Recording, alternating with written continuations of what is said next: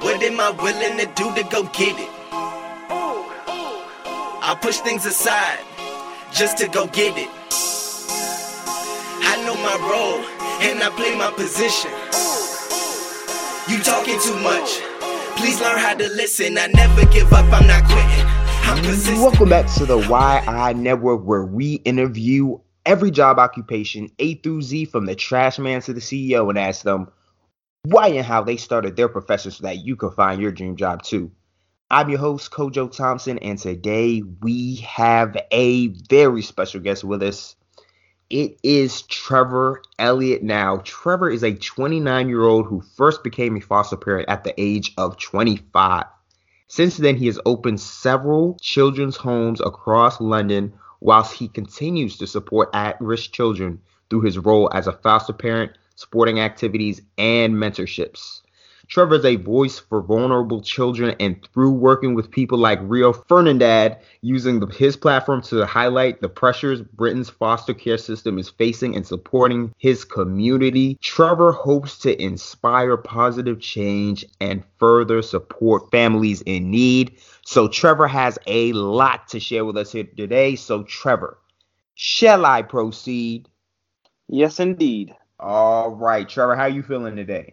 Yeah, I'm feeling good, man. How are you? I'm doing very well. Thank you for asking. Now, Trevor, I am real, real, real excited to hear from you today. This is our first foster parent, so I think we're just going to have to roll into that question that everybody has been waiting for, and that is why. Why, Trevor? Why did you become a foster parent? And I would throw the question back at others. Why not?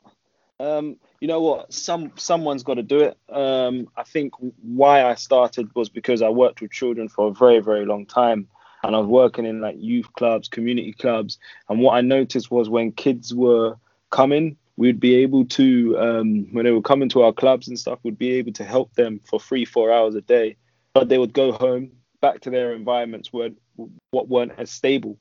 Mm. And then they will come back the next day, and every all the work we did with them the day before would almost reset. So it was a mm. constant battle to try and help these children. So I thought, you know what, I had spare bedrooms in my house at the time, and I thought, you know what, rather than rent it out for profit, rather than rent it out to professionals, why not provide accommodation to the most vulnerable children? And that's why I started really. Um, so it was the best thing I ever did. I love that answer right there. I love that answer right there. And um, this next question is especially for a guy like me who is uh, interested in being somebody like you, Trevor. So, what was your process like? So, what did it take from the day you decided that you wanted to do it? What was the step by step process to where you are today? Um, so in the UK, I'm not sure how it is um, anywhere else, but in the UK, you, you you're assessed based on um, you know the environment that you're going to raise the children in, making sure it's it's fit for purpose from a health and safety element. You know, you're assessed as a person, so they delve deep into your your your personal life, um, they you know want to know about your family how you were raised um, you know if you i don't know committed any crimes are you at risk to any children? You know they go deep and and the reason for that is to to protect and safeguard the children they're going to place with you. Mm. um, but you know i always found that if you're honest honesty is the best policy because the more they know the more they can support. It's not like they don't want you to be foster carers but they want to know everything about you in order to ensure that you are you know are fully supported but the children are the right children for you. You know being a young male single male we we discussed about you know what the risk would be if i had a young female versus if i had a young male. You know the, the age of the child you know being that i still wanted my own life i didn't want to you know it was tough i had to put the children first but there was something some hobbies i like to do. So getting older children meant that they will go in school. So during the time of school. I was able to go to the gym. I was able to do things that I still wanted to do. Mm. I love that answer right there, Trevor. I love that answer right there. And Trevor, I'm going to go ahead and take it just one step back.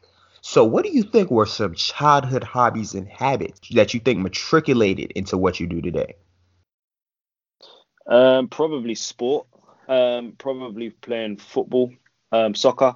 Um, you know that for me um, in, in many ways, I grew up in a council estate in the UK where it was full of you know gangs, crime, violence, mm. uh, war between different states. Um, and and and football almost saved my life in many ways because whilst others were committing crimes or or joining gangs, I was playing football, and football football in itself uh, or sport in general implements boundaries, discipline, cohesion, togetherness. So I learned many skills whilst traveling around the UK playing football. So that was really what that's really how I started working with kids. I, I, I ended up becoming a coach. I started to coach the children for free because I recognized that they weren't able to play because it was so expensive. They come from low income households. So I started to give back what I knew. Um, and so, in many ways, it saved my life. And I was able to use the same sport that saved my life to save other lives.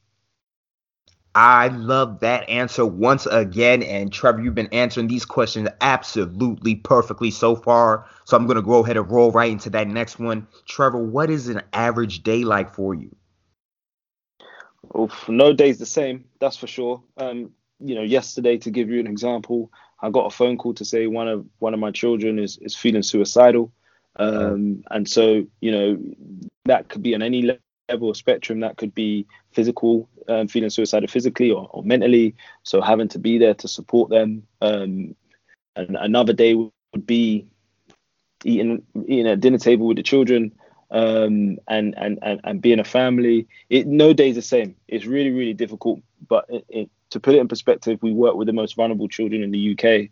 So if we look at why human beings are vulnerable, it because it could be because of trauma. It could be because of neglect. It could be because of um, physical violence, gangs. So you know you're working with all those children, trying to stop the children um, who are really attracted to that gang life um, mm. because it looks like it looks really pretty and and you know with the music they listen to as well, it seems pretty cool. But actually trying to educate them that actually you can look just as cool doing a nine to five, you know, working mm. a normal job. Um, so no day's the same. Um, but yeah, that's pretty much it to be honest. I love that. I love that. And what do you enjoy the most about what you do, Trevor? Um, I mean, in my opinion, I do. I have the dream job um, because you're rewarded through someone else's success or someone mm. else's development, and I feel that any job that gives back to others is the most fulfilling job ever. And just seeing the children happy because I say it to you know because we've got children's homes. I say it to my staff all the time. A child in care, in the child's eyes, feels like their life's a punishment because they're away from their family, they're away from the environment they were raised in, and they may not be able to go back. So every day is a punishment. So the reward is to make them not feel that punishment. The reward is to make the environment they're living in a happy place, a stable place, a safe place, and somewhere where they can really just develop and grow. I love that answer right there. But of course, Trevor, of course, the back end of that question is what do you enjoy the least? The least anxiety, mm. if I'm honest. Um, it's it's something that I've had to learn to cope with because when you're getting a phone call, whether it be from staff or one of the children himself, you don't know what that phone call is going to be. So mm. I don't know if it's human nature, but it's you know it's, when you're used to getting bad phone calls, when you receive another phone call, you assume it's going to be bad. So mm. I've had to kind of train my mind to actually, um, in some ways, just to just not worry about things as much and deal with them as they come, opposed to thinking they're there before they've even they've even come. Instead of fearing um, what yeah, you don't know.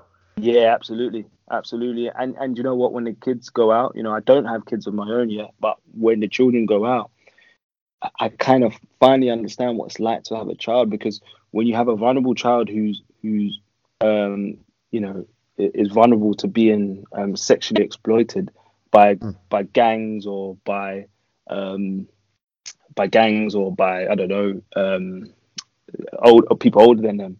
When mm. they do go out, you are thinking, right? I hope they're safe. So you are worrying a lot, and again, it creates that anxiety. But I managed to manage it in my own way by just continuing to engage in the hobbies and things that I'm interested in um, to, to make sure I've got a balance. Because whilst I do have anxiety, it there's no different with that and another job. You know, if you mm. don't perform in your job and you know your your manager, your boss is going to come down on you, that could create anxiety too. So we have pressures in life. It's just how we manage them which is most important.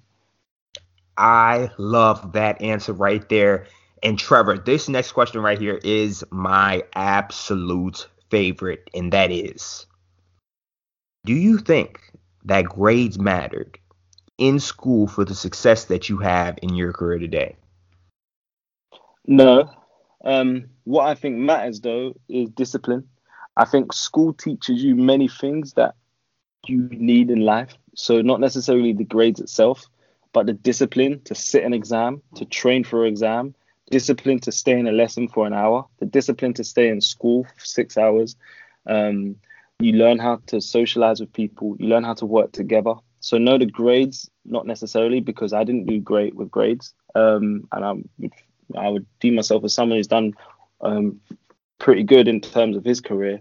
Um, but you know, with the sport I played, I learned a lot of discipline. So whether you like school or not, in school you learn things that will prepare you for the outside world. You know, you could be in a classroom of 30 students and not like one of them. That could be the same job you work in. That could be the same sports team you play for.